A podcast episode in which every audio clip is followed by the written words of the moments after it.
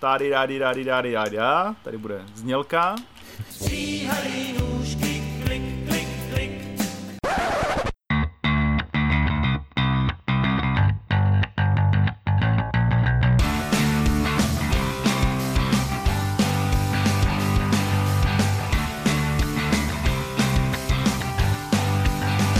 Takže u dnešního pořadu deskoherní inkvizice vás vítá Eklp. A Dan. A? Uhlík. Čau, čau. Uhlík. a, možná vám vrtá hlavou, kdo je Uhlík. A je to náš host. A, tento díl Deskoherní inkvizice bude opět s velmi milým hostem z deskoherního světa. A pokud bych ho měl nějak stylově představit, tak bych měl použít tak na nejvýš devět slov. Uhlík je totiž designer her a takový jeho charakteristickým rysem nebo jednom z velkých odvětví, které se zabývá, tak je designování, vymýšlení deskových her, které primárně obsahuje devi, obsahují devět karet. A na tom je ten koncept eh, postaven. Jinak je to milovník čaje, chodič po slackline, nebo slackline, jak to je, Tome? Je jak to je tak, no. Teď mě koukám, proklepnu. No určitě, ještě jsem chtěl volat Elvenovi a vytáhnout nějakou tu špínu, ale jsem byl kolegiální. Takže jo, a o čem dnešní díl bude? Bude to díl o vymýšlení deskovek, vymýšlení deskovek ve zvláštních formátech, jako je ten devítikartový, o hrách uh, print and play, které si můžete doma vytisknout a zahrát. O tom, jak celý ten svět funguje, kde najít tu nejlepší hru nebo zajímavou hru, kterou si můžete vytvořit a tak vůbec. Takže pojďme do toho. Uh, dneska opět na, natáčíme uh, vzdáleně, protože Uhlík je tuším Pražák, je to tak? Je to tak, no. Je to tak, takže já zdravím z Valach, Uhlík z toho a z Prahy a Dan ze Sudet. No, z Nového Přisu... Čína. Znovu, dobře, dobře. Tak jo. Uh, co bys nám mohl říct o tom konceptu těch devíti, devíti karet? Jako možná zaznělo zbytečně moc slov z mé strany na začátku. No, bylo tak to tak to čtyřikrát může... nebo pětkrát devět, jo, ale jsem to přesně Dobře, počítat. jo, tak ty si ten korektor, Dané, tak ty to máš pod palcem, tyhle počty. No, ty jsi, ty jsi začal tak jako o těch devíti kartách, ale uh, to je vlastně pro mě třeba až, až celkem teď taková současná věc. Uh, protože já už jsem dělal deskovky dřív, a vlastně, co si tak pamatuju, tak už jsme se kdysi dávno na deskovkách i potkali, když jsem dělal ještě, ještě tenkrát Checkboard Games Laboriginy. Přesně tak, ty jsi vyhrál ten ročník před náma, tuším. My jsme vyhráli s Crash by Crash, jo, jo, přesně autíčkama a Lamborghini byli předtím, taky se na to vzpomínám. Přesně tak. No a uh, ty devítikartovky, tak to je pro mě, jak říkám, taková spíš nová věc. A uh, jak to asi vzniklo? Uh, já samozřejmě asi jako každý nadšenec z deskovek, tak sjíždím Boarding Geek. Uh, v podstatě každý den je to takový můj, uh, takový můj lepší Facebook. A no a jednou jsem narazil právě na jeden z těch kontestů, takový jeden z nejznámějších, a to je právě ten devítikartový. A ohromně mě to zaujalo, že vlastně už, už ta samotná výzva, že se dá udělat hra o devíti kartách.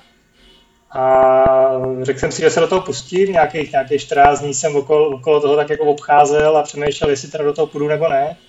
No a pak přišla nějaká myšlenka a zkusil jsem to a byla to teda nezapomenutelná zkušenost.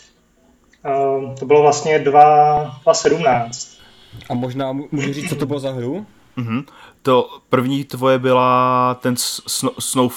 To byl ten první sníh, tak jak to asi uh, znají lidi v Čechách, nebo teda First Snow. Um, to byla tenkrát dvojkovka, devítikartová. A já jsem do toho kontestu vlastně šel s tím, že uh, jako co, co mě na tom asi lákalo nejvíc, tak byla právě ta výzva. Že máš vlastně devět karet, máš k ním nějakých devět kostek a devět nějakých dalších jednoduchých žetonků. A teď s tím, s tím letím vlastně vymyslet hru. A jak to většinou v těch kontestech bývá, tak ty hry bývají jako hodně jednoduchý. A já jsem tenkrát byl takový plný, plný nadšení a řekl jsem si, že teda udělám s tímhletím omezením, ale jako velkou hru. Jo? Že udělám já nevím, já jsem prostě nadšenec do Agricoly a Through the Ages a prostě takových těch opravdu jako velkých, těžkých her. A řekl jsem si, že něco podobného zkusím udělat s devíti kartama. A takhle vlastně vzniknul ten First Snow. No a to bylo vlastně jaký první setkání s, těma, uh, s tím kontestem. Uh, dopadlo dobře, já jsem se tam teda ten první ročník tak trošku rozkoukával, zjišťoval jsem, jak ta, jak ta celá komunita funguje a jak, jak fungují ty kontesty jako takový. A naučil jsem se na tom neuvěřitelnou spoustu věcí, protože ten kontest vlastně představuje takovej jako pro, začína, pro začínajícího autora je to úplně, úplně skvělá platforma, protože on si na tom vyzkouší tu hru udělat opravdu od začátku až úplně do konce, kdy vlastně to obsahuje, jak já nevím, vymýšlení té hry, těch samotných mechanik, že jo, testování té hry, kdy to musí nějakým způsobem obsáhnout sám, nebo si teda najít nějakou hodnou testovací skupinku, musí se psat pravidla, musí je psát v angličtině, protože ten kontest je teda anglický, to znamená zvládnout i nějakou korekturu těch pravidel, musí si nějak poradit s grafikou, protože zase dělá, dělá si tam veškerou, veškerou grafiku, ať už teda těch pravidel, to sázení těch pravidel, tak třeba i těch karet. A byť je to 9 karet, tak eh, ať se to nezdá, tak té práce je s tím poměrně dost. Takže hm, pro mě to byla výzva třeba i co se týče té grafiky, protože uh, já jako žádný grafik profesionální rozhodně nejsem, uh, maximálně takový amatérský nadšenec, a v tomhle devítikartovém kontestu jsem si řekl, že, že se zkusím naučit i něco z té grafiky. A byla to vlastně moje první, mm. první takový, první pokus uh, zkusit něco kreslit přímo ve Photoshopu. Uh, to znamená, jako s Photoshopem už jsem předtím tak nějak trošku pracoval, ale bylo to spíš nějaké upravování fotek a, a nějaký lehký jako řezávání a tak. A tady jsem si řekl, že si v tom Photoshopu něco nakreslím. Uh, takže to jsem, to jsem potom uplatnil v tom, v tom First Snow. Eh, a ten kontest, ty pravidla toho kontestu jsou stanoveny tak, že to vlastně jako musíš udělat všechny ty věci sám, anebo jsi to prostě bral jako, ty, jako je to moje hra, tak já si to jako zprodukuju od začátku do konce. Uh, není to úplně takhle, jako je, i se občas stává, že se na to třeba spojí víc autorů, nebo že třeba je autor a někdo mu k tomu dělá třeba grafiku. A co se mi na tom zvlášť líbí, že ta komunita kolem těch kontestů je neuvěřitelně přátelská. Jo? Ty lidi se tam jako podporujou a raději si a testují si ty hry. A dokonce se občas objeví taková věc, že třeba někdo udělá jako zajímavou hru, zajímavý koncept, ale uh, úplně si neumí poradit s tou grafikou. A nabídne se třeba jiný autor, který, který mu tu grafiku třeba zpracuje. Jo, což pro mě je úplně super, hmm. protože uh, že je na tom vidět, že, že vlastně ta atmosféra ne, není jako vložně soupeřivá, jako prostě já to za každou cenu musím vyhrát, ale, ale že ty autoři jsou ochotní si třeba pomáhat i navzájem. Jo, tak to by takové jako, to připomínají tu atmosféru těch vlastně uh, uh, setkání těch tvůrců těch deskovek uh, pod záštitou toho CBGčka, že jo, Checkboard Games, mm, co, co, co, jsme zažili. Tam to vlastně bylo na podobném principu, jsou víkendy, kdy se sejdou autoři her, přivezou svoje prototypy a teď si jako navzájem testují, říkají co, kde a jak. Takže to je takové fajné. Jo, já jsem právě viděl, že tam nějak fungují nějaké vlákna, ne, na Board Game Geeku, mm-hmm. kde se ty hry hodnotí, píšou se k ním nějaké, nějaké vzkazy nebo prostě připomínky. A jak to tam funguje s, přímo, když tam tu hru jako kdyby vkládáš? A je to o tom, že tam už dáš nějakou finální verzi, no, co? to finální vlastně... verzi, anebo tam dáváš i prototypové verze, kterou potom ti ostatní zkouší? To je vlastně dobrý, že jsi to takhle nakous, protože to je takový další aspekt toho těch kontestů, Uh, že to není to takový ten, já nevím, občas třeba nějaký vydavatel dělá nějaký kontest, kdy prostě se mu přihlásí x her, on z nich pak nějakou vybere, třeba i vydá, ale tam už se prostě posílají hotové hry. Ale u těch kontestů, tam je, na tom, tam je vlastně fokus na tu samotnou, uh, na, na, na tu samotnou tvorbu té hry. To znamená, že ty, ty vlastně založíš vlákno pro tu svoji hru, je to nějaký uh, work in progress uh, vlákno mm-hmm. a, uh, a postuješ tam uh, vlastně to, jak s tou hrou pokračuješ. Jo? Klidně uh, je zadá na každém autorovi, někdo třeba, někdo třeba tam hodí tu hru už téměř hotovou, uh, ale naprostá většina těch autorů uh, s tím vláknem nějak pracuje. To znamená, uh, oni tam třeba napíšou, chystám se udělat hru o já nevím, eskimácích, jak prostě putují nějakou zmrzlou krajinou, a, a chci tam využít to, že budu skládat nějaký krajinky dohromady a tak. Jo. A teď, teď třeba někdo se toho chytne a nějak mu to komentuje a, a probíhá tam diskuze na těch vláknech. Uh, takže vlastně a zároveň to slouží jako takový hlavní marketingový kanál pro tu tvoji hru, protože tím, že, tím, že jak říkám, že, jak jsem říkal, vlastně funguje tam taková silná komunita okolo těch kontestů, a ty autoři, krom toho, že si zároveň pomáhají, tak potom i různě hlasují vzájemně teda v, těch, v, vlastně v tom finálním, finálním hlasování o to nejlepší hru. A uh, i ty lidi, kteří třeba tam jenom přijdou a jen, jenom si ty hry chtějí vyzkoušet a pak třeba si zahlasovat, tak tyhle, tyhle ty vlákna jsou vlastně hlavní zdroj uh, jakoby toho jejich setkání s tím kontestem. Uh, takže když něco zaujme, tak si ty vlákna mm-hmm. pročítají a teď vidějí vyloženě tak, jak ten autor na tom postupně pracuje, teď se těší na nějaký nový update. Takže vlastně ty, ty krom toho, že teda vyrábíš hru, tak zároveň jsi tak trošku takový marketér, protože uh, tam trošku jako buduješ to napětí, uh, přidáváš tam nový uh, obsah, že jo, který, na, který, na který se ty, ty fanoušci těší. Takže i tohle je takový silný aspekt. Tak a mě třeba napadá, ne, ne, myslím, že to nezmiňoval, jak se v tomhle tom s tím prvním sněhem dopadl? Uh, no ten první, první sníh to tenkrát vyhrál. Jako nějaký... A a vyhrál to, vyhrál to zase v několika kategoriích, takže pro mě to bylo vlastně hned ten, hned ten první pokus byl jako obrovsky motivující, že, že teda jako, byť jako neznámý autor, hmm. tak se tam člověk třeba nějakým způsobem uchytí, uplatní. A myslím, že mi tenkrát poved, pomohla hodně právě ta grafika, která vlastně se nakonec hodně líbila.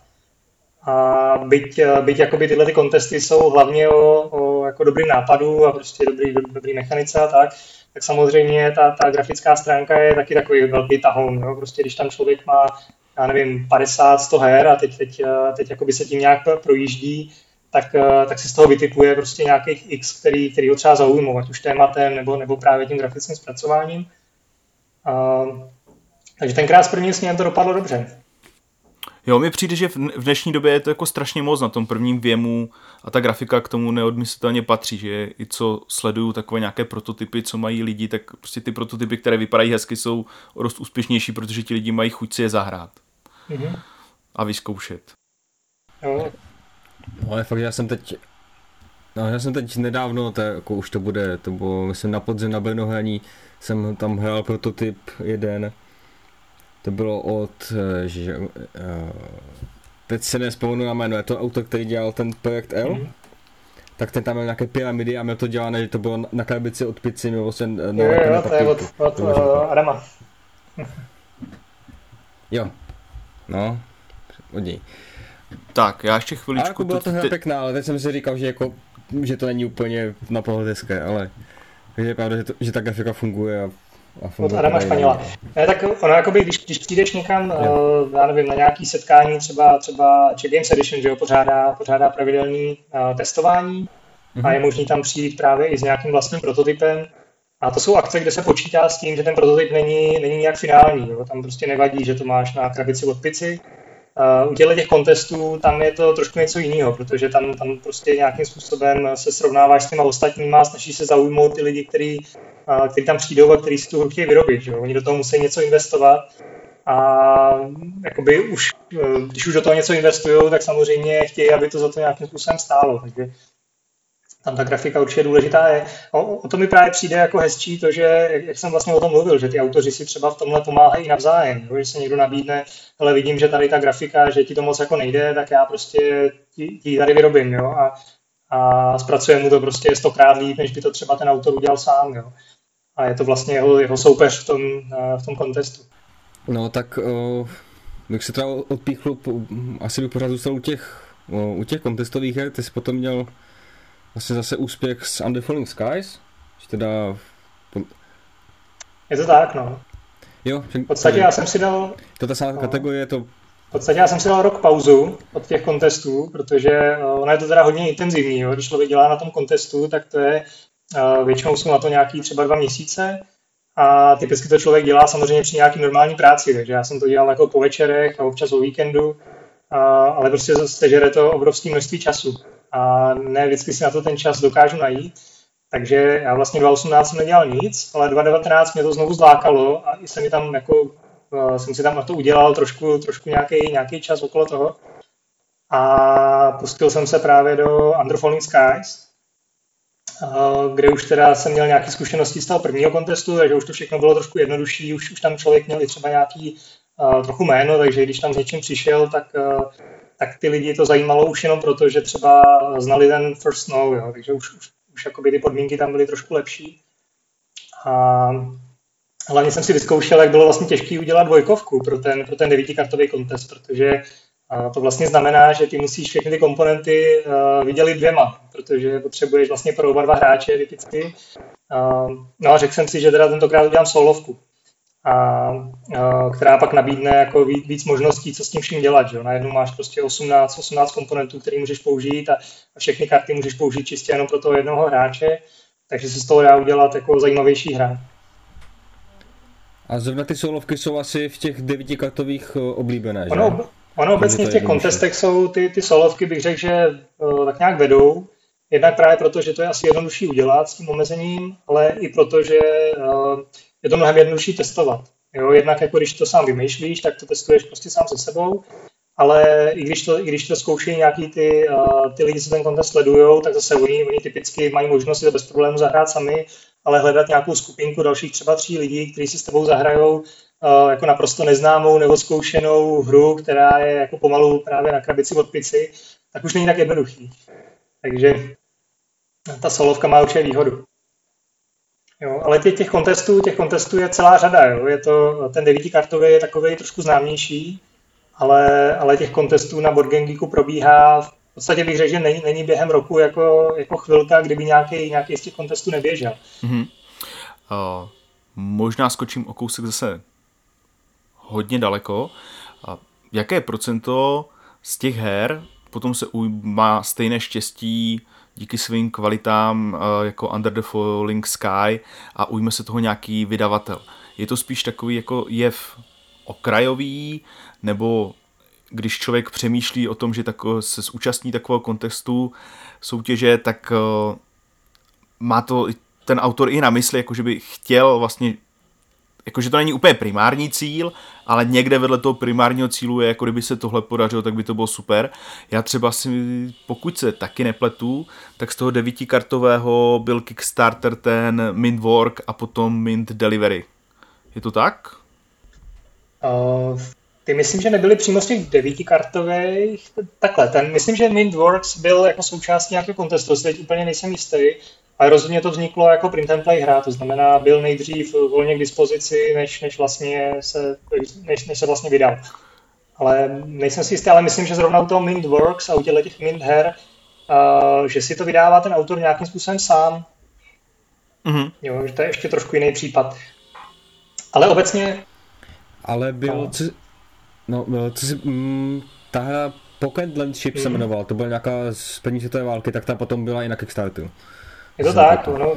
A ta byla jako stává se to, že ta hra se i potom vydá, ale rozhodně to není to, s čím to ten, s čím to ten autor vyrábí. Jo? Tam naopak, když, když, když děláš tuhle tu print and play hru, tak, eh, tak to děláš tak nějak jednak sobě pro radost a, a to, protože vlastně pro ty lidi, jo? To, to třeba pro mě je obrovský cený, a, eh, že, že s těma lidma takhle přímo komunikuješ a oni ti na to dávají nějakou zpětnou vazbu, jak se jim ta hra líbí a, a řekl bych, že jako to je obecně jako hlavní, hlavní motor toho, proč, proč jako člověk dělá hry, že, že, ho, že má radost toho, že, že to ty ostatní lidi baví hrát.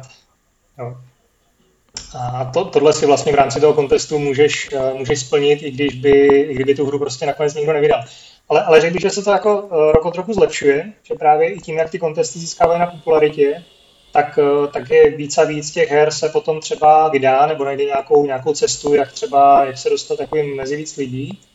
A dokonce už dneska jsou i nějaké firmy, uh, vydavatele, takový mini vydavatele, který se třeba přímo na tyhle ty print and play hry zaměřují. Uh, jo, stojí, stojí za zmínku třeba uh, uh, Button Chai.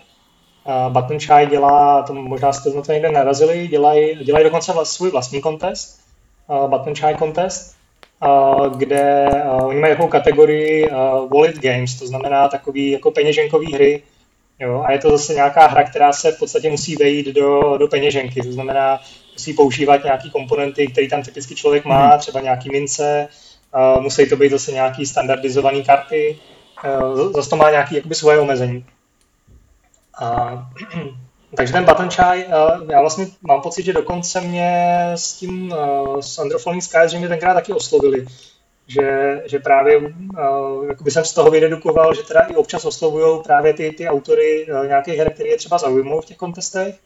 A uh, občas se prostě podaří, podaří nějakou spolupráci vytvořit a tu hru potom Kdybys to vzal od toho začátku, uh, uvažoval bys o té hře typu Under the Falling Sky. Jinak, kdyby si věděl, že ji vydáváš pro vydavatelství, byť v tom daném formátu, a jinak, když jsi to dělal v rámci té soutěže, eh, na co narážím, eh, ty vlastně děláš pro CGEčko, pokud mě neplete, nejsem si úplně jistý u té funkce, ale děláš tam prostě v designu prototypuješ lidem hry nebo prostě jako zkoušíš vlastně ty jejich hry, radíš jim kam s tím, něco takového, Blhavě, klidně no, to taky, taky. nějak jako přiblíž, ať, ať to jako zpřesníme. ona, ona, myslím, že práce CG je, je jako uh, to velmi zajímavá, protože uh, tam jako nějaký, nějaký pozice tam samozřejmě existují, že člověk typicky má nějaký, nějaký svoje zaměření, něco, co jako dělá primárně, ale uh, tím, jak ta firma pořád není ještě nějak, není nějaká úplně obr firma, takže pořád tam ten člověk se tak nějak účastní všech možných procesů. Takže já třeba v tuhle chvíli, když jsem tam nastupoval, tak jedna z mojich nějakých takových hlavních funkcí tak byl třeba marketing. Ten teď třeba skoro nedělám. A teď tam třeba z velké části vystupuju jako architekt, což je třeba docela zajímavý. Hmm. Protože já mám vystudovanou architekturu a s chodou okolností někdy v době, kdy jsem tam nastupoval, tak CG se chystalo stavět vlastně novou, novou kancelář, novou, novou budovu, kde teda budeme, kde budeme sídlit. A, a samozřejmě já jsem se jako v tomhle to úplně nabízel, abych, abych nějakým způsobem tohle podchytil, takže teď řekl bych tak půlku pracovní doby trávím teda uh, právě novým, novým kanclem. A, no a krom, krom toho je to potom samotný uh, development, to znamená, uh, teď, teď vlastně Eh, jak, jak už teda nějakým způsobem padlo, tak budeme vydávat Falling Skies. A takže to je, bych řekl, taková v tuhle chvíli moje druhá polovina časový náplně. Aha. A zpátky k té, k té původní otázce, kdybys tu hru vyvíjel za stejných podmínek, co se týká omezení komponent, stylu té hry pro ten kontest a pro firmu bylo by to myšlení jiné, nebo bylo by to vymýšlení v něčem jiné, nebo by to klidně napral tak, jak jsi to prostě udělal a bylo by to v pohodě. Víš, jako jestli... Jo, mi to přijde takové jako rozumím, rozumím. homodomo vyrábění versus strojová výroba, nebo prostě jako větší, větší výroba nějaká průmyslová. Aha. Jako určitě, určitě by k tomu člověk přistupoval jinak, to si vlastně můžu vyzkoušet i teď právě tím, že, že se tu hru chystáme vydávat. Jo. A, a tak už jenom to, že může člověk vlastně zahodit to omezení toho kontestu a může to udělat třeba trošku velkorysejc, a teď nemyslím jenom tím, že se udělá nová grafika, ale najednou ty karty nemusí mít přesně tenhle ten daný formát. Jo? Můžeš si prostě dovolit je udělat trošku širší, díky tomu se ti toho na tu kartu třeba vejde víc, nebo můžeš nějaké věci spojit dohromady. Jo? Takže tohle jsou určitě věci, které, kde si pak můžeš hodně pomoct. Ale, ale takový třeba další specifikum je, že eh, když děláš tu print and play hru a počítáš s tím, že teda někdo si ji asi bude muset stáhnout, bude si muset vytisknout, nastříhat, nalepit, prostě vyrobit, tak se mu to snažíš udělat co nejjednodušší. A, a typicky ty print and play hry bývají tak jako mm-hmm. print friendly, jo, kdy prostě, a, aby to zase nevyplejtvalo strašně ingoustu třeba, takže často, často se k ním dělá třeba nějaká černobílá verze. A, nebo Uh, nebo třeba musíš počítat s tím, byť ten kontest ti umožňuje použít různé komponenty, kdyby klidně, klidně třeba na tom, uh, tom kontestu, kde jsem dělal Underfalling Skies, to 2019, tak tam třeba bylo povolených uh, 18 komponentů. A klidně bys mohl použít 18 hmm. šestistěných kostek. Ale zase kdo má doma 18 šestistěných kostek, jo? takže uh, musíš jakoby i s tím letím uvažovat, protože pak, pak si tu hru nikdo nevyrobí a nikdo si ji nezahraje.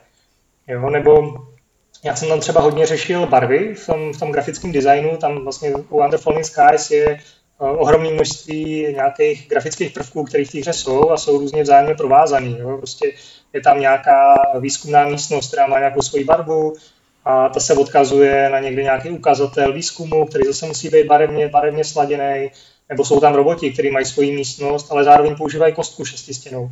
A ve chvíli, kdy já jim dám nějakou barvu, tak potřebuji, aby ty hráči ideálně měli šestistěnou kosku taky té barvy.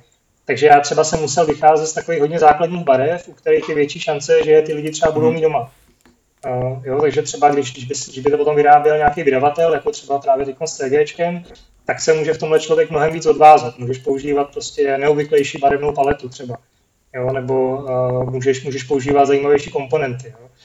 Uh, třeba ten devítikartový kontest, ten, ten to neumožňuje, ale spousta jiných kontestů, tam, je, tam jsou ty komponenty třeba úplně, úplně volný a ty bys klidně mohl vyrobit hru s, já nevím, 12 stěnou kostkou, ale zase prostě kdo jí, kdo jí bude mít doma. Mm-hmm. Jo?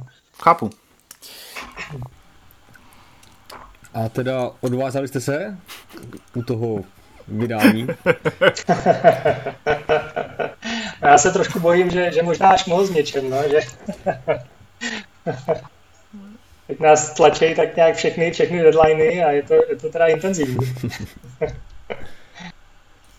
A myslím, že se máte na co těšit, že to bude, bude to rozhodně větší než tady. Jo, já jsem třeba ve Valmezu vykoupil celou galanterii vůli Under the Falling Sky, ale sehnal jsem fakt parádní knoflíky, které vypadaly jak vesmírné lodě. No to by tenkrát udělal ohromnou radost. Jo, a jsem, já jsem... Byl takový velký, velký propagátor. Jo, jo. My to, my to, my to, to máme v... To, to, je vlastně přesně, přesně ten důvod, proč to člověk dělá. Jo. jo, my to máme třeba v redakci tak, že to nebyla jediná print and play hra, kterou jsme dělali. Ještě jsme si vyráběli, tuším, Baudiku. A vždycky je to jako, že někdo přijde a řekne, já jsem tady mm-hmm. našel dobrou hru, podívejte se na to a všichni řeknou, tak já bych to asi chtěl taky a nechce se mi to vyrábět, tak si jeden uvolí k tomu, aby to jako udělal v takové jako větší produkci, že já jsem jich tehdy dělal 10 asi těch, těch, těch mraků. Hmm, to je super. A ještě, má, ještě máme toho ink, ink, inkvizitora Michala, který má 3D tiskárnu, takže Baudiku jsme potom měli s věžičkama vytisknutýma, takovými obranýma. Taky pěkně to vypadalo. No, on vlastně dělal i do těch Falling Skies, tak tam dělal, eh, tak tiskl uka, eh, ukazatel těch jednotlivých stupnic tam. Jo. Tam třeba, tak tam byla jakoby hmm. atomová bomba, jak, jak se to jako ničí postupně. Jo, jo, jo, no to byla, to byla velká paráda, to bylo úplně super. A to, to dokonce jsem potom viděl, že to, že to jakoby pár lidí uh, opravdu stáhlo, vytisklo, využilo, jo? Že, že rozhodně to nedělali jenom jako pro nějakou třeba českou komunitu, ale, ale že na to narazili právě i nějaký cizinci a tímhle způsobem se to třeba vyrobili. Jo, to, je, to je vlastně na těch print hrách taky hrozně hezký, že uh, typicky ty lidi, kteří k ním inklinují, tak, uh, tak jsou takový tvořivější a vlastně každý si tu hru vyrobí trošičku jinak. Jo? Každý, každý použije trošičku jiný komponenty. Jo? Prostě viděl jsem Under Falling Skies, kde to lidi hráli uh, že jo, s 3D vytištěnýma figurkama, nebo si prostě vzali 3D figurky z jiných her, nebo to hrajou prostě s barevnýma kamínkama, nebo s korálkama, nebo uh, prostě těch, těch možností je strašně moc a každá ta hra vypadá potom trošku jinak. A třeba co se mi stalo, mě pak v nějakou chvíli lidi začali posílat vlastně svý, svý obrázky těch vyrobených her, a já jsem z toho potom vyrobil takovou velkou koláž. Takže třeba na Boating Weeku právě pod Under Falling Skies tak je takový obrázek, kde, kde těchto těch her je, já nevím, asi 30, co si takhle jako lidi vyrobili a je na tom vidět ta ohromná různorodost. Jo. Ano, to vlastně teďka v době té korony a všech karantén a omezeného pohybu, tak eh, těch print and play her začali pouštět třeba i normální vydavatelství. To myslím, že Dan se na to mrkal. Je to tak, Dané? Jo. Co, co, tam, tak, co tam bylo tak, a nebylo? Takže asi má větší přehled, jako, tak bych mu dal slovo. Jo, jako, že, abych začal u toho, tak co bylo česky, tak uh, Mindok třeba vydal uh, Koniku zločinu, tak jeden případ byl jako na vytištění, se si mohli stáhnout, nebo bylo takhle šíření King Dominu, se jmenoval, myslím, Královský dvůj, nebo tak nějak. Ale by tež vydalo nějakou party hru, to byla nějaká ta koza, si, pizza, nevím, co to všechno bylo. A uh, Blackfire teda to pomohlo Asmode, tak uh, Asmode vydávalo Solo Valiant to Five Tribes, což ani nebylo vlastně pen play, to bylo jenom pravidla a potřebovali k tomu, potřebovali jste k tomu dvě kostky, ale vydali takhle třeba uh, Unlock nebo Coint, což teda, což je vlastně Roll and Ride hra, ale ona byla tak trošku pen play už předtím, ale to se nikdo neptá. Jamie Stegmaier ze Stone Games takhle přímo udělal taky kostkovou hru, se jmenuje Erling Realms, český kostkové říše. K tomu jsme se, my jsme se s ním potom domluvili a přímo se, Stegma, se Stegmaierem, abychom to mohli přeložit, tak to, to jsem i já překládal a do, do české grafiky. Mm-hmm. A kluci z Time Studia udělali Boss in Space třeba, a udělali z toho taky kostkovou hru a byla to ještě spousta, ten tak CG vydalo toho, so, solo verzi Adrenalinu, tuším. Jo, vlastně, to, to jsem zapomněl. Co, co no, dělal Peťa, Peťa Časlava. Je tak, no. Jo, a vlastně i solo varianta k Hadaře od Mindoků a se viděl taky něco ke Carcassonu bylo, takže to teda ještě není česky, nevím jestli bude ani, ale je to jako fakt spousta, takže to teď vydavatelé podporují, aby když se lidi nemůžou skázet, aby si mohli něco třeba zahrát doma, takže vlastně hodně vznikají ty solo varianty, nebo, tře- nebo ty kostkové hry, které můžete hrát vlastně přes Skype třeba. Hmm, hmm. Mm-hmm. Nebo nějaký scénáře, my jsme takhle hráli třeba Detektiva teď nedávno, kdy vlastně vyšel úplně samostatný scénář k detektivovi. Jo. Tomu člověk nepotřebuje ani tu deskovku. Jo, bylo to... Ale třeba, třeba zajímavý koncept je, jak si přesně zmínil toho Jamieho který uh, vlastně tu hru vyvíjí ještě během toho, co, co ji jakoby vypustil do světa. On už má jako nějakou, já nevím, jestli asi třeba devátou jo, verzi. Myslím, devátá, no. A na základě toho, ty zpětné vazby, taky, taky vlastně vylepšuje. Jo, já myslím, že, to vlastně dělal, že, taky On to vlastně dělal tak, že vždycky udělal verzi, zahráli živě s lidma, tím na to něco napsali a potom udělal novou. To vím, že já jsem to jeden týden, jsem to vždycky každý den, a jsem to musel předělávat, ten překlad, aby to bylo tak jako trošku, jako hezké, ale jako pro mě trošku opus, ale... Myslíte, že to mělo u těch lidí úspěch u těch her, které byly normálně vydané? Jedná se mi o to, jako, že když si tam nějakou verzi print and play, tak jak jsi říkal, bude nějakým způsobem upravená, abych si ji mohl doma vytlačit na tiskárně a nezbankrotoval u toho je to takové jiné, než když přidám ten, ten komponent do nějaké hry, která byla dělaná že jo, průmyslově. Jako ně, někdy dává smysl, jako pokud se jedná nějaká úprava pravidel, ať už je to na tu solovku, tak tam to asi dává smysl. V momentě, kdy tam člověk dává další rozměr, poprvé jsem to moc nekoumal. Jako dávalo mi to smysl u toho Korintu, kde vlastně tam stejně člověk potřebuje jenom ten, ten papír.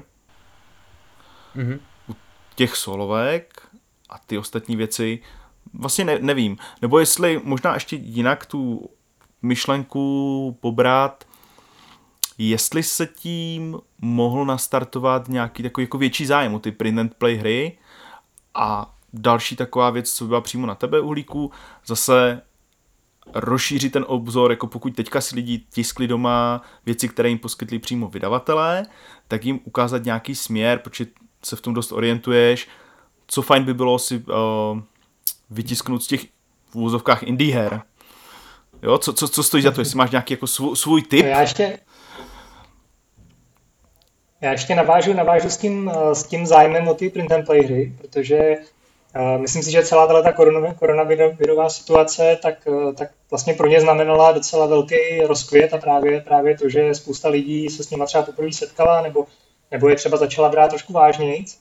A je, to hrozně dobře vidět na, na příkladu třeba, uh, teď nedávno udělalo video Shut Up and Sit Down a udělalo jeden, jeden díl zaměřený uh, čistě na print and play hry, což, což jakoby u nich je, uh, oni nikdy nic takového nedělali. A obecně jako takový ty velký recenzenti uh, jakoby se nikdy, nikdy o print and play hrách v podstatě nezmiňovali.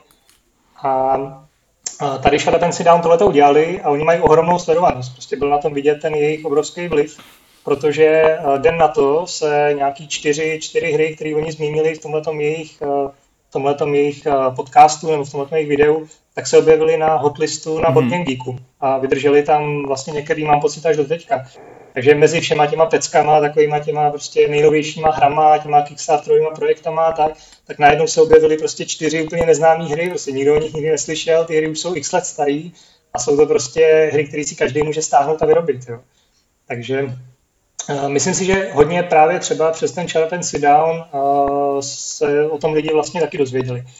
Jo, krom všech těch projektů, které teda dělají sami, sami vydavatelé, eh, kdy nabízejí nějakou svoji hru právě v print and play verzi, nebo, nebo přímo vyrobějí print and play hru pro, pro tuhle příležitost. Ale ty se, ptal, ty se ptal vlastně na nějaké moje doporučení. A já bych vám potom možná nazdílel jednu takovou velmi užitečnou stránku, která právě združuje všechny tyhle ty Geekové kontesty, print and play kontesty, a jakože jich je opravdu spousta, jo, tak uh, tam kromě teda toho relativně známého devítikartového kontestu, tak uh, je tam celá řada takových kontestů, který pracují s nějakým omezením, jo, ať už je to devítikartový kontest, 18-kartový kontest, uh, 54-kartový kontest, nebo je tam uh, uh, one-page contest, kdy prostě to máš hmm. jako na jednu stránku, tam hodně vznikají takový roll and write hry třeba, nebo velmi oblíbený je třeba Minting Contest. Mint Tint to jsou právě ty Mint Delivery, Mint, Mint Works a podobně, který zase se to všechno musí najít do té jedné plechové krabičky. No a nebo jsou tam potom, potom přímo kontesty zaměřený na třeba nějaký počet hráčů. Jo? Velmi, velmi známý a populární je právě solo contest, mm-hmm. kde už ale není žádný omezení. To znamená, vznikají tam už poměrně velké hry. Dokonce, myslím, že loni, že, loni, že to vyhrála Black Sonata, která právě následně vyšla i na Kickstarteru a je, bych řekl, poměrně úspěšná i mezi těma vydanýma hrama. A to je ten Shakespeare. Je to vlastně solo dedukční hra, což je... Jo, jo, přesně tak, no. Je to jako strašně takový intriguing um, koncept, jo, že máš vlastně dedukční hru, kterou si můžeš zahrát v jednom hráči. Aha, to dobré. A, a, takže těchto těch, těch je tam spousta a úplně asi nejjednodušší je, když se člověk uh, jakoby, um, pohledá těchto těma těhle těma proběhlýma kontestama, protože tam, tam je vždycky vidět, jaký kontesty proběhly a jak dopadly. Jsou tam vidět ty výsledky a jsou tam odkazy přímo na ten kontest, takže člověk si nějaká hra ho zaujme, tak si ji prokliká, pročte, stáhne, vyrobí.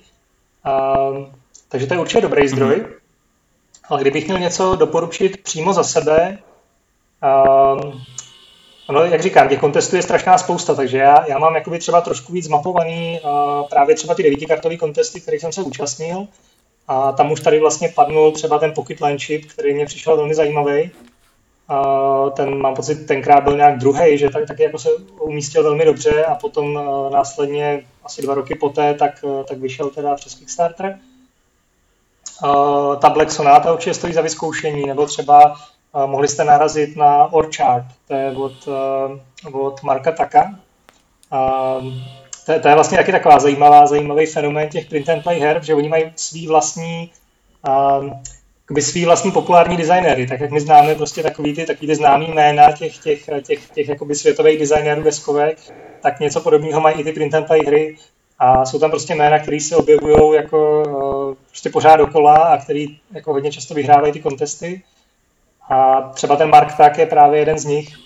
A od něj kromě toho Orchard, tak uh, doporučuji vyzkoušet uh, Raging Bulls, což je taková hezká roll and ride hra, uh, kdy člověk vlastně um, má nějaký svý políčko s bíkama a teď, teď to políčko musí nějak roz, rozparcelovat a rozdělit ho, rozdělit ho plotama, tak aby ty bíci se mu tam nepoprali a tak. A, a Je to teda primárně uh, solovka Roll and Ride, ale uh, hráli jsme to třeba i ve více lidé, když jsme si nějak porovnávali ty skóre a tak. Takže i to se určitě dá vyzkoušet. A je to vlastně jedna stránka k vytištění, mm-hmm. takže je velmi jednoduchý na vyrobení. Uh, no ale třeba, třeba zajímavé je, že se tam objevují právě i uh, autoři z nějakých našich krajin.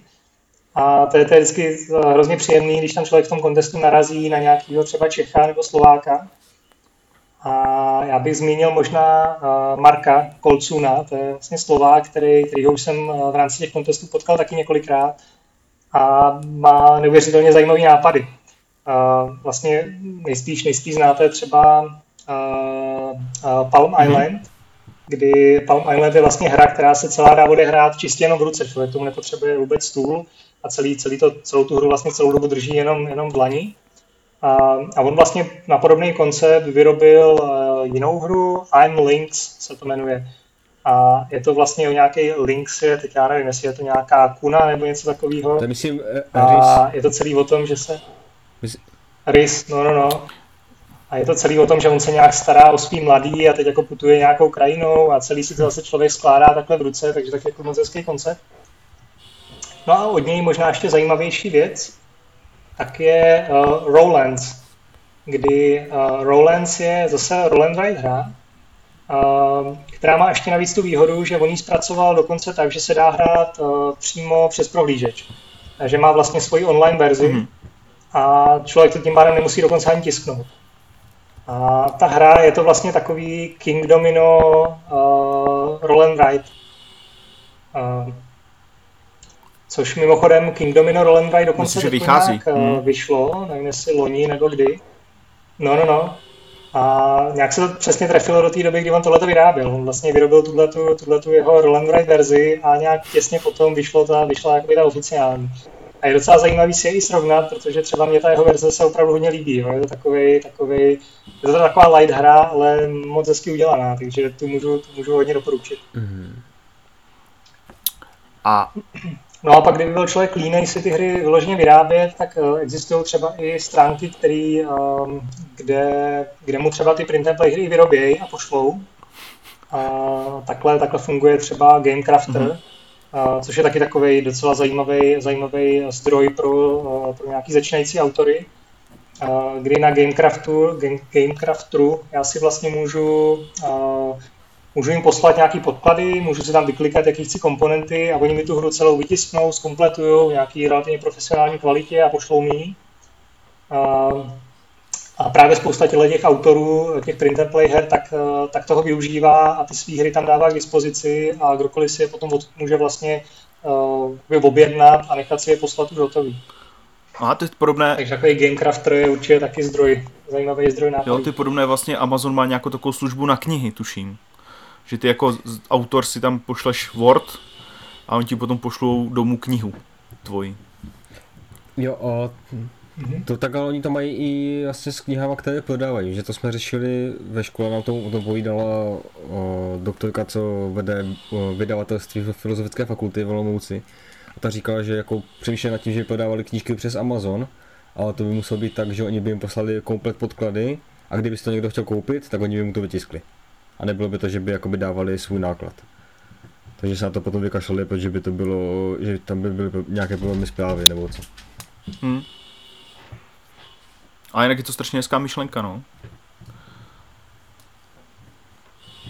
Jo, je to, je to úplně super koncept, protože uh, jako pro spoustu lidí, řekl bych, že to odvírá hodně, hodně dveře pro právě ty začínající uh, designéry, třeba zrovna tenhle ten, uh, tenhle ten Gamecrafter jo, nebo obecně všechny tyhle ty print and play kontesty a podobně jak třeba Kickstarter byl vlastně, aspoň teda ve svým, v době svého vzniku, tak, eh, tak jakoby umožnil spoustě neznámých designérů se nějakým způsobem trošku zviditelnit, nebo umožnilo jim to ten jejich projekt vlastně dostat do světa, tak uh, myslím si, že takovýhle cest teď vzniká víc a víc, jo, právě, právě skrz ty kontesty, skrz ten Gamecrafter a i třeba, uh, i třeba přibývá možností, jak tu svoji hru prodat. Uh, jo, ať, už to, ať už teda ten Kickstarter zmíněný, ale třeba na ty print and play hry, tak existuje uh, jmenuje to uh, PNP Arcade, uh, jako print and play arcade a je to zase stránka, která združuje tyhle ty print and play hry, kdokoliv tam může nahrát, uh, může jí dát nějakou cenu, za kterou se ta hra prodává a kdokoliv si tam za tuhle cenu může stáhnout a pak už je to teda na něm, aby si ji vyrobil,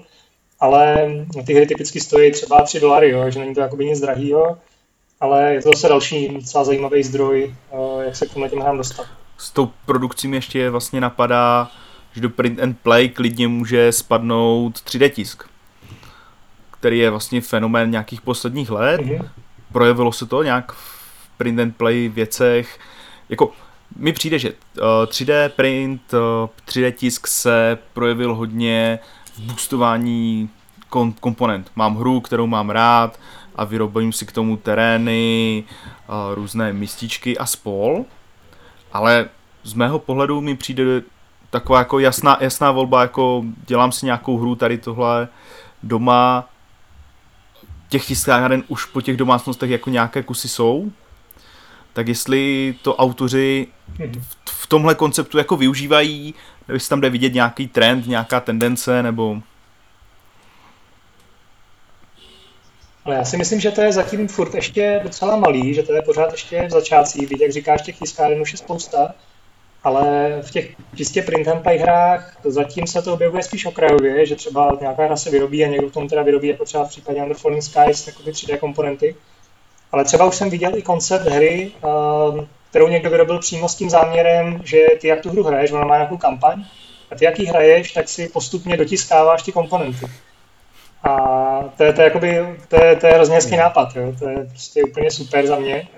Uh, nevím, jestli, jak ta hra nakonec jako dopadla, jenom vím, že jsem to někde, někde takhle jako bokem zaznamenal. Takže myslím si, že takových věcí určitě bude přibývat. Tak jak, tak se to bude dostávat víc, uh, jak se bude zlevňovat a bude se to dostávat mezi víc lidí, tak určitě se toho bude objevovat víc a víc. A vzhledem k tomu, že print and play hry aspoň z mého pohledu trošku zavání jako low costem, Jo, že někdy, někdy jsou na takovém tom pomyslném, tak si to jako vytisknu, ať už je to, že, že tam není jenom primárně ta radost toho, že jsem si to udělal vlastníma rukama, ale i to, že je to prostě jako levné, rychle se dostanu k nějaké hře za 3 dolary, která má jako nějaký potenciál, tak naopak eh, by mě ještě zajímala, trošku jsme to naťukli, už u té tvojí hry, a jestli třeba existují vlákna, fora, a kde si lidi předhání stejně jako u těch klasických deskovek. Vyrobil jsem si mističky, vyrobil jsem si tady kravičky, jsou ze dřeva a jsou z FIMA.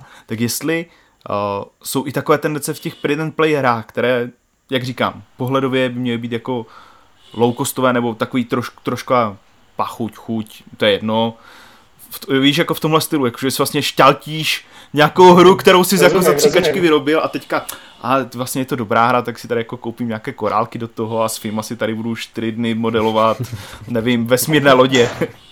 Ale myslím si, že to u těch free play her určitě existuje, že uh, opravdu se najde spousta nadšenců, který jsou schopní za tu print and play hru dát mnohem víc peněz, než za hru, kterou by si koupili v obchodě. Jo, protože ono, co si budeme povídat, ono jako vytisknout si devítikartovku je docela jednoduchý, to jsou prostě dvě stránky tisku a přihodím pár kostek, ale dělají se i opravdu velký print and play projekty, jo, kdy tiskneš prostě stovky karet a vyrábíš si eh, jako profesionální hrací plochy, a, a který, který se dají normálně poskládat, tak jak to prostě znáš eh, z té eh, deskovky, kterou si koupíš v obchodě. Vyrábějí si k tomu lidi právě ty 3D komponenty, já nevím, hm, hodněkrát jsem narazil na to, že si lidi dělají figurky třeba s FIMA a teď si různě barvy a dělají si jako speciálně pro tu svoji deskovku. Takže určitě se to dělá. A na tohle je jedna skvělá facebooková skupina. Uh, jmenuje se to Print and Play Gaming. Mám takový pocit, já už mám tak nějak... Jo, Print and Play Gaming, uh, která právě združuje tyhle ty print and play hráče. A krom toho, že tam člověk najde velkou spoustu inspirace, tak právě ty lidi tam sdílejí ty svý, ty svý projekty, které si vyrobili, teď si to nějak vzájemně komentují, teď si vzájemně raději eh, postupy, jak nejlíp vyrábět eh, hrací karty, jak nejlíp vyrábět desky, eh, jaký jsou možný způsoby, jak, ty, jak, ty, jak třeba párovat přední zadní stranu, mm-hmm. když jsou to obou straní karty. Jo, člověk tam najde strašnou spoustu inspirace. Mm. Takže k tomu vám potom určitě dám taky odkaz, to, to taky stojí za proskoumání. A potom mi teda ještě napadá, pokud tam nemá na něco dan, uh, zase bavili jsme se už, už na začátku někdy toho rozhovoru, že některé ty print and play hry, včetně té tvojí, se přehoupnou do toho, že se dostanou k vydavateli a vydavatel je vydá. Mně z minulosti napadá a, stará hra Himalaya, která vyšla v poslední verzi jako Lord of Xidit. Ta taky začínala jako print and play, nevím přesný název, byli to nějací meršanti, ale vlastně stala se s ní klasická krabicovka, od, od vydavatele. Napadá ti ještě nějaká hra, která si jako takhle probojovala vlastně až do toho mainstreamu? Hmm, to je docela těžký, no. Já, jako třeba ten vzpomínaný uh, Palm Island, ten vlastně začínal taky jako print and play hra. Uh, já dokonce jsem se s ním potkal nějak úplně mimochodem, kdy ten autor, uh, myslím si, že to zrovna bylo přes tuhle tu zmiňovanou facebookovou skupinu, kdy vlastně scháněl testery pro tu hru. Hmm a e, lidi se mu psali, on jim poslal, poslal podklady, testovali to, posílali mu nějakou zpětnou vazbu a teprve o, o nějakou dobu později, třeba o, já nevím, půl roku, rok později, ta hra vyšla, mám pocit přes Kickstarter, dokonce Palm Island a dneska je to jako velmi, velmi úspěšná deskovka, jo, za mě. Takže jako děje se to, ale spíš si myslím, že se to děje opravdu s těma malýma hrami, jo, že ten, ať už je to ten Palm Island, nebo Uh, prostě má to, má to typicky pár komponentů, nebo mm-hmm. je to na tom vidět, že to, že to původně byla jako malá hra. Tak a my, já bych možná se posunul už někam dál a spíš takový jako možná trošku dotěrný dotaz. Chystáš se něco jiného po Underfalling Skies? Nějaký nový titul?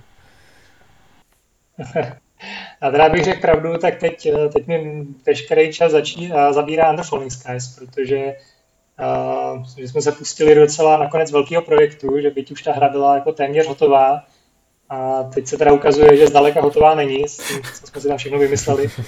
Takže, abych řekl pravdu, já si teď spíš jakýkoliv jiný projekty tak nějak zakazuju. Uh, že uh, jako nad, nad deskovkama baví, hrozně moc baví přemýšlet a normálně mám za, za běžných okolností, mám prostě v hlavě nějakých 5-10 různých her, nad kterými si tak jako na střídačku přemýšlím, vždycky si třeba uh, k jedným mě napadne nějaká nová věc, tak si sednu, teď si to celý sepíšu a chvilku, chvilku se tím jako zabývám, pak zase skočím k něčemu dalšímu.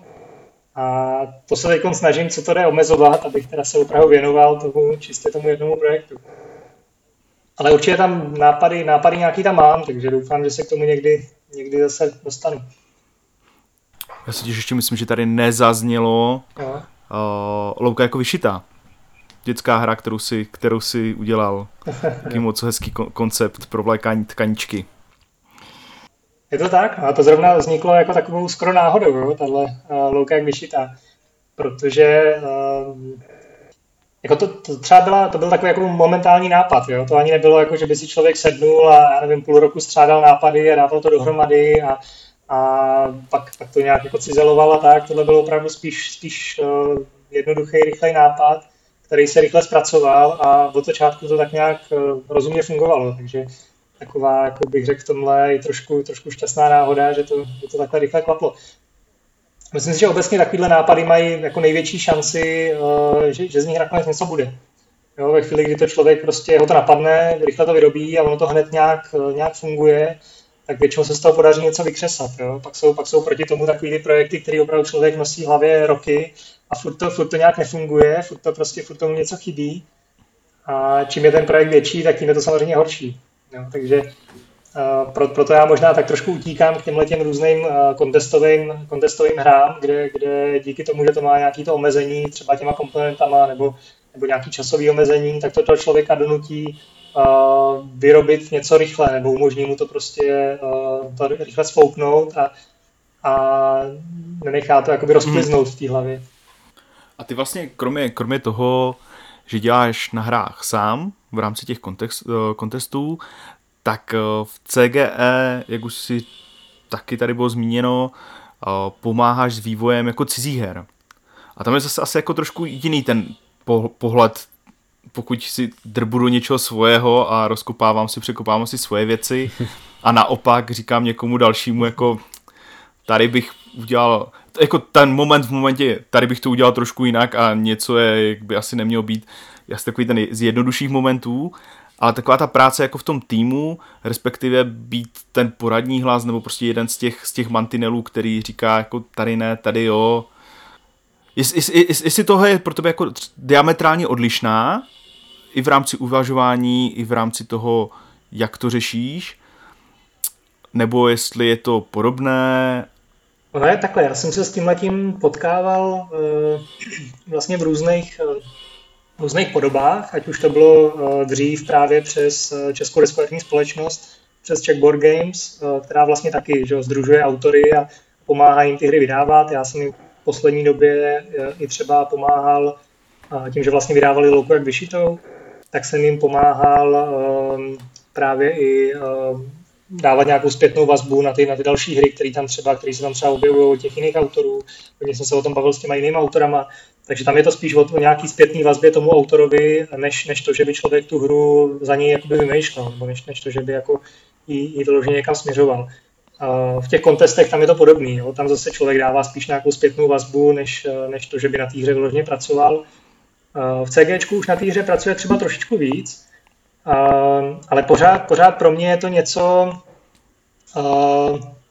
pro, pro mě je tam důležité si vlastně se, se od té hry jako kdyby trošku, trošičku distancovat. Jo? Říct si, uh, jako není to moje hra, je to primárně prostě hra tady tohohle toho autora a můžu mu s tím třeba nějak poradit, uh, ale prostě on má nějakou svoji vizi, kterou se tam v té hře snaží nějakým způsobem naplňovat a uh, já mu maximálně jako můžu říct třeba tohle pro mě funguje, tohle pro mě nefunguje, uh, ale, ale jakoby neměl bych mu to úplně přetvářet, nebo jak to říct. Jo? Jako vím, že třeba kdybych si tu hru dělal sám, tak ji budu směřovat trošičku hmm. jinak. A Jo, a tohle je na to možná to nejtěžší, jo, umět se o tohle toho vlastně Jasně, a funguje to tak i vlastně ve velkém na, uh, nakladatelství typu CGEčka, kdy už prostě tlačíš na trh nějaký produkt, jak moc tam ještě zůstává ten autor, jako jsem autor a rozhoduju si o všem a tady to jsou poradní hlasy, které mi radí a jak moc už se do toho jako masíruje jako kdyby aby zapadla ta hra do nějaké lajny těch her, které tam jsou, nebo jak, jak, vlastně jak moc tu hru přetváří to samotné nakladatelství. Teď jsme slyšeli tvůj pohled na věc, jak se k tu, v tom stav, snažíš stavět a vciťovat, ale jestli je to jako celkový takový nějaký jako dojem, dojem toho kolektivu, nebo jestli autor, který, kterému se podaří prosadit na nějaké soutěži nakladatelství svoji hru, tak jestli má počítat vlastně spíš s takovým přístupem, nebo s přístupem, že vlastně dává svoje dítě a někdo mu ho jako silně obrousí a je ten vydavatelský zájem jako takový jako silnější než vlastně ta vůle toho, toho autora? No, to je, to je uh, poměrně těžká otázka, protože jednak já musím říct, že zase nemám tak dlouhodobou zkušenost, třeba v CGčku. Uh, ono CGčko bych řekl na rozdíl od uh, spousty jiných vydavatelství, tak těch her dělá relativně málo. Jo, když se na to člověk podívá, tak ty, ty hry vznikají prostě třeba nevím, dvě za rok, jo, nebo když do toho nepočítá člověk nějaké rozšíření, tak prostě třeba dvě, dvě čistě nové hry za rok. A řekl bych, že ta práce na každý té hře je úplně jiná. Jo, že strašně záleží na tom autorovi. Prostě jsou autoři, kteří si to třeba řídí celý sami a vlastně si do toho jako moc mluvit nenechají. A jsou autoři, kteří třeba tomu vydavateli naopak rádi dají tu hru a, a prostě uh, to, tady já už jsem svoji jakoby, práci splnil a teď už, teď už jakoby, je to na vás. Jo? A, takže myslím si, že to jsou jakoby, hodně, hodně různorodý postupy. A myslím si, že obecně CG má spíš tendence uh, ty hry ještě, ještě se jim jakoby hodně věnovat. Že to není tak, že by se prostě vzala hra nějakého autora, to se prostě tak, jak je, tak se vydala. Spíš se na těch hrách ještě, ještě dlouhodobě pracuje, aby jsme z nich opravdu dostali to nejlepší. A Uh, takže ten proces tam nějaký je, ale jak říkám, je to prostě autor od autora. Nedá se říct, že by to jako byl nějaký zaběh. Rozhodně to není rutina. Rozhodně to není nějaký zaběhnutý proces. Jo, jo. Takže jako autor, který si přinese hru, tak cíle chce stát za svým a čeknout si, jak to tam vlastně dělají v tom nakladatelství a zkusit se nějak do toho popasovat, aby to vyhovovalo oběma stranám. Jasné. Přesně tak to je úplně ideální případ, že jo, ve chvíli, kdy je samozřejmě spokojený jak ten autor, tak, eh, tak ten vydavatel. A ještě musí být pak spokojení hráči. jo. A to potom je spokojený nakladatel, když jsou spokojení hráči. A dobře se to prodá. Jo, protože já třeba vím, jak jezdíme občas na testování i s váma, s CGčkem a spol, takže některé hry třeba od Filipa Neduka na začátku byly diametrálně jiné. Je to tak, no, ale já si myslím, že to je i hodně o tom, já tam že jo, nemám, nemám zase, tak, jak říkám, tak velkou zkušenost a už vůbec nemám zkušenost od různých vydavatelů, ale uh, myslím si, že je to i hodně o tom, v, jaký, v jakém stádiu se ta hra vlastně přijme tím vydavatelem, protože uh, um, myslím si, že spousta jakoby, takových těch renomovanějších designérů tak tu hru prostě celou dodělá a ten vydavatel už ji čistě jenom vydá, dělá tam už opravdu jenom čistě tu produkci, Eh, dá tomu prostě hezkou grafiku, nějakým způsobem to zpracuje. Jo, ale, ale třeba u toho CGčka hodně často se ty hry přijímají v nějaký um, ještě třeba ranější fázi, kdy se mm-hmm. i jako přímo počítá s tím, že ta hra se ještě bude nějakým způsobem vyvíjet. Jo, to vlastně, vlastně, i když to vezmu třeba na příkladu toho Underfalling Skies, že jo, jsme si jakoby řekli, že Underfalling Skies vydáme, ale to bylo v době, kdy existovala print and play verze. A ještě vlastně vůbec nebylo jasný, jak bude vypadat ta, ta finální jo, co, co všechno do toho budeme chtít přidat, jestli to furt bude malinká hra, nebo jestli z toho uděláme větší hru. Uh, takže celý tenhle vývoj vlastně probíhal až, až teprve následně. A stává se vůbec třeba v CG, že by tam někdo přinesl už hotovou hru a víceméně a potom by se vydala, nebo by, nebo by ho CG poslalo odům dál? No, jak říkám, na tohle nevím, jestli, jestli na to dokážu úplně odpovědět, protože uh, vlastně teď to bude něco leholince přes rok, co CG jsem. A eh, CG vlastně na tohleto eh, má Petra Čáslavu, který vlastně pro CG dělá právě hlavně ten, ten, ten první, ten prvotní styk eh, s autorama, kdy ve chvíli, kdy někdo má nějakou hru, kterou třeba chce udat teda CG, tak typicky to jde právě přes, přes Petra. Mm-hmm. A, a, takže on by asi dokázal říct líp, jakoby, jaký hry, s jakýma hra, hrama se běžně setkává. Ale myslím si, že takových těch opravdu hotových her, který už by stačilo jenom vydat, takže je naprostý minimum. Že většinou jsou to nějaké hry, které buď o nich teda ten autor má představu, že už jsou hotové, ale, ale ne, úplně to tak není. A, a jakoby bylo by na nich jakoby ještě opravdu hodně práce. A, a nebo, nebo kolikrát opravdu ten autor má třeba nějaký nápad a myslí si, že jakoby prodá ten nápad. Že vlastně že, že já mám jakoby skvělý téma a prostě vy z toho musíte udělat perfektní deskovku, ale, ale to téma je tak dobrý, že to určitě budete chtít jako se do toho pustit. Jo? A, a ty přístupy jsou různý, ale myslím si, že těch úplně hotových her jde opravdu spíš málo. Jestli můžeš prozradit, Tome, čím by, tak, čím bys nalákal mm-hmm. lidi, kteří si udělali print and play uh, The Falling Sky, Under the Falling Sky, na tu verzi, kterou vydáte pod CGčkem? jestli teda bazar na zatrolených hrách mají uh, zaplavit uh, doma, doma vyrobené kopie této hry, jestli tam bude až tak zásadní posun, nebo na co by nás prostě z toho nalákal. Aha. No hele, to je, to je samozřejmě otázka, kterou, si, uh, kterou jako jsme si položili už na začátku. Uh, jakoby, co ta hra musí obsahovat, aby vlastně člověku, co už si ji vyrobil, aby, aby stálo za to si ji, si ji vlastně koupit, mm-hmm. jo? protože uh, samozřejmě stojí to nějaký peníze a člověk si říká, jako, tak já už jsem to vlastně hrál a už to, už to jakoby znám, už, už to vlastně kupovat nepotřebuji. A uh, jako za mě, za mě je to hodně o tom, uh, že jsme se vlastně zbavili omezení toho kontestu a že najednou ta hra může být, jak říkám, ty komponenty můžou vypadat jinak. Můžou být prostě mnohem výpravnější, nemusíme držet třeba přesně rozměry.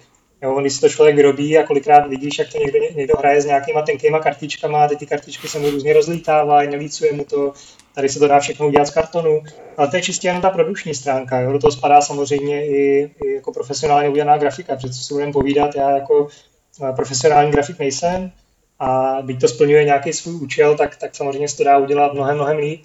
Jo? A ale třeba za mě jako za designéra, tak, eh, tak, je, tak, tak to skýtá obrovské možnosti nějaký variability. Jo, že byť ta, byť ta uh, print and play hra už nějakou svoji variabilitu má, tak myslím si, že tady s touhletou uh, oficiální verzí jakoby ty možnosti jsou úplně jiný. Jo, to znamená, že uh, zatímco tu print and play verzi si zahraju párkrát a už, už vlastně pak hraju jakoby ty samé setupy, tak tady, tady si troufám říct, že, uh, že by to člověk mohl hrát jako roky a, a prostě by na stejný setup třeba nenarazil. Jo, že... A je tam pořád jenom 9 karet, nebo i těch karet je víc? Ne, ne, ne, bude to, hmm. bude to určitě větší. Bude to určitě větší. to, to se nechte překvapit, no. My jsme teď, teď, teď zrovna nějak, nějakou dobu zpátky, ještě před koronavirem, kdy jsme se tak jako víc potkávali přímo v kanceláři, tak jsme si dělali takový test, jestli se nám to vůbec vejde do krabice. A myslím si, že to bude jedna z takových těch, z takových těch deskovek, kde opravdu ne, neprodáváš vzduch. Takový trošku těžítko, který, který bude zarovnaný opravdu od, od spodku až po horšek. Jo, jo, jo. že to mi přijde jako, zrovna, jako ten, ten bod jako u těch, že to vzniklo z té devíti kartovky a teďka jako ten nalákání nevejde se vám devět karet do krabice, tak já si myslím, že to je přesně ten bod, jako kam jsme se chtěli dostat. a ještě mi na... ještě mi napadla jedna věc. Ale já bych tomu řekl ještě jednu věc, uh, protože... Určitě. No, Povídej. Protože pro mě, pro mě jakoby uh, práce na té deskovce s tomhle tím stylem je hrozně těžká, protože já jsem vlastně zjistil, že mi ty omezení strašně pomáhají. Že já když vím, že to má mít 9 karet, a že z nich musím vytřískat úplně maximum, tak, tak najednou to prostě uh, roztočí ty kolečka, ty prostě najednou ti začnou napadat ty nápady, co všechno by se s tím dalo udělat. Prostě máš v obyčejnou šestistěnou kostku a teď jako co všechno se s tou kostkou jako dá dělat, jo? Co, co se s ní dá zároveň trackovat, co ona všechno může zároveň spouštět. Prostě má, jakoby napadají tě takový ty out of the box nápady. Ještě hmm. najednou, když si řekneš prostě, já vlastně žádný omezení nemám, já tam prostě, no tak když tak, když tak hol tam bude jako bylo trošku kartonu víc, jo, nebo mm-hmm. jo, no samozřejmě ze strany toho vydavatele tam taky jakoby nějaký tlak na to, to jakoby omezit, ale, ale pořád těch možností je tam jako relativně hodně a nejsi, nejsi tím omezený. A, a já si vlastně jako pomáhám tím, že si ty omezení dávám tak trošku sám, Jo, že zatímco většinou, když se dělá ta deskovka, aspoň teda CG, tak se dělá tak, že se pracuje na deskovce a teprve, když se ten celý design začne uzavírat, tak se začne třeba řešit, uh, kolik tam bude komponentů, jo? jak budeme potřebovat velký karton, aby se nám to tam všechno vešlo, jak ty, jak ty velikosti, jak ty věci na tom kartonu budou velký, aby teda se nám to tam nějak vešlo. A já třeba se snažím si tyhle ty omezení dát už na začátku. Jo, si řeknu prostě, budeme pracovat s takhle velkým kartonem, a chceme ho vytěžit úplně na maximum. Chceme tam prostě využít opravdu každý kousek toho kartonu, aby prostě tam něco, něco bylo, něco se tomu hráči bude jakoby něco přidávat. Vlastně k tomu přistupuju hodně podobně, jako třeba k tomu kontestu devítikartovému. Mm-hmm. A už víte, kdy, kdy to vyjde? Bude to ještě letos, nebo? no já, já teda tak nějak doufám. ne, bude to, bude to určitě letos. Ale... to, to, ne, ne, to asi bych hůře se myslel, jo, ale si jako míříte na, třeba na Gen Con, který budoví, jestli bude, ale nebo jestli máte nějaký takový termín. Uh, jako takhle, musím říct, že teď tato celá situace to trošku zkomplikovala, že my jsme, my jsme jakoby původně mířili tak nějak na Gen Con, ale uh, teď, teď vlastně je téměř jistý, že Genko nebude, nebo bude v nějaký, v nějaký trošku jiný formě. A je otázka, co vůbec uh, letos za tyhle ty velké akce bude. Jo, ať už jakoby americký nebo evropský. Uh, je velká otázka, jak bude vypadat třeba SN letos. Jo, jestli, jestli vůbec bude, bude fyzicky nebo, nebo nebude. Třeba teď taková relativně blízká akce je Origins a Origins třeba letos bude celý virtuální. Uh, to znamená, že bude to spíš formou takového já nevím, jakoby virtuálního konu, kdy prostě eh, kdy bude nějaká virtuální hala, kde si ty návštěvníci budou proklikávat jednotlivé stánky a, a bude to hodně řešený přes nějaký streamování a přes nějaký, nějaký eh, já nevím, eh, ukázkový how to play videa a, a, a přes, přes nějaký jako grafický banery a takovéhle věci. Takže je dost možný, že třeba SN dopadne nějakým podobným způsobem. Mm. A je potom i velká, velká vlastně otázka u těch vydavatelů, jak to letos s těma hrama budou dělat, protože typicky ten, tyhle ty všechny velké kony, tyhle ty všechny velké akce, tak, tak je samozřejmě nějaký silný marketingový kanál. Jsou to takové ty akce, ke kterým se to vydání těch her vlastně směřuje. Je to taková ta, třeba ten SN je takový vlastně zlatý hřeb toho roku, že jo, kdy prostě kde se objeví naprostá většina těch, těch, těch nových her a ehm, toho vlastně i vycházejí všichni ty, všichni ty hráči, že jo? Prostě je zajímá, co na SNu bylo, bylo, bylo jakoby nejprodávanější, co tam prostě bylo nejúspěšnější, co se líbilo a tak. A tohle najednou není. Takže uh, je velká otázka v tuhle chvíli, na co, na jaký termín vlastně cílit. A jsem, jsem sám jakoby zvědavý, jak se k tomu třeba většina vydavatelů postaví. Jo? Jestli třeba, uh, protože zatím si myslím, že se ty hry spíš trošku odsouvají, to je i vydání, s takovou nějakou vidinou, že třeba SN nakonec opravdu bude. A pokud jo, tak se dá čekat, že tam třeba bude nějaký jako přetlak těch her. Že opravdu letos eh, ty, co by vycházely v průběhu roku, tak třeba výjdou až koncem roku. Mm-hmm. Jo. Bavíme se o nějakém marketingu her. Napadá mě, má v místo v marketingu nakladatelství třeba print and play verze her? Já si třeba vzpomínám, že když jsem kupoval z Kickstarteru Taufe, což je taková strašně hezky graficky vyvedená hra chodíčka Dungeon Crawling pro, pro děti, hrajou to s dětma našima, tak tím, že, že, že, že, že jako třeba jako měli, nebo v rámci Kickstartových kampaní to není úplně uh, ne, nečekaný jev, nebo jako není, není to zjev, když někdo dá, tady si můžete za 60 dolarů koupit krabici, kterou vyprodukujeme, anebo si za 5 doláčů nás podpořit a, a stáhnout si pdf s, nějak, s nějakou demo verzí nebo i celou verzí té hry. Já si myslím, že zatím je to doména, jak říkáš, hlavně, hlavně Kickstarteru, jo, ale uh, klidně si dovedu představit, že tato současná situace uh, tohle to trošku změní, protože jak už jsme se tady bavili, tak spousta vydavatelů vlastně eh, přišla na trh s nějakou takovou print and play verzí svých her, nebo uh, občas dokonce nějakou úplně novou print and play hrou, jako třeba v případě toho Jamieho Stigmera. Uh, takže je, je možný, že třeba se něco takového začne objevovat uh, víc. A mně to jako osobně přijde jako rozhodně, nebo tím, že, tím, že já s těma print and play hrama mám třeba větší zkušenost, tak a jsou mi takový blízký, tak mně by se třeba něco takového určitě líbilo. A myslím si, že i třeba v CG jako takovým, tak se na tohle to trošku změnil takový ten pohled a mm-hmm. je klidně možný, že se třeba do budoucna s něčím takovým taky potkáme. Jo.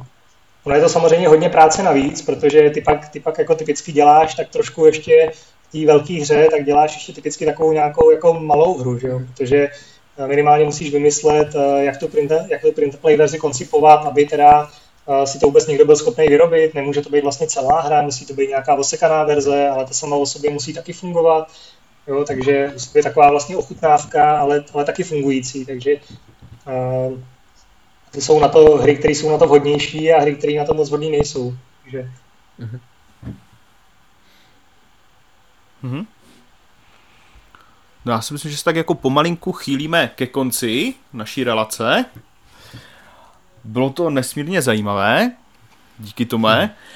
Ty typy, které si nám dával v průběhu pořadu, určitě dáme dole do linku a myslím, že klidně se může rozhořet nějaká plamenitá, plamená debata přímo pod příspěvkem třeba na Facebooku u nás, kdo co hrál, print and play, případně kdo si to vyrobil nějaká výstavka. Takže díky moc, Tome, za tvůj čas a myslím, že no, já taky moc se ještě někdy s tebou potkáme na nějaké designerské téma. Nebo třeba když budeme dělat uh, top 5 print and play her nebo nějaký taková věc, tak určitě po tobě sáhnem. Díky moc. Tak a mi ještě napadá, No mě ještě napadá jedna taková jako hodně inkviziční otázka na závěr. Jaká je nejhorší hra, kterou jsi v životě hrál? Ať, ne, ať to není člověk ani Monopoly. Nejhorší hra, kterou jsem hrál, ty jo. Huh. No to byla pravděpodobně nějaká, kterou jsem si kdysi dávno sám vyrobil. Ale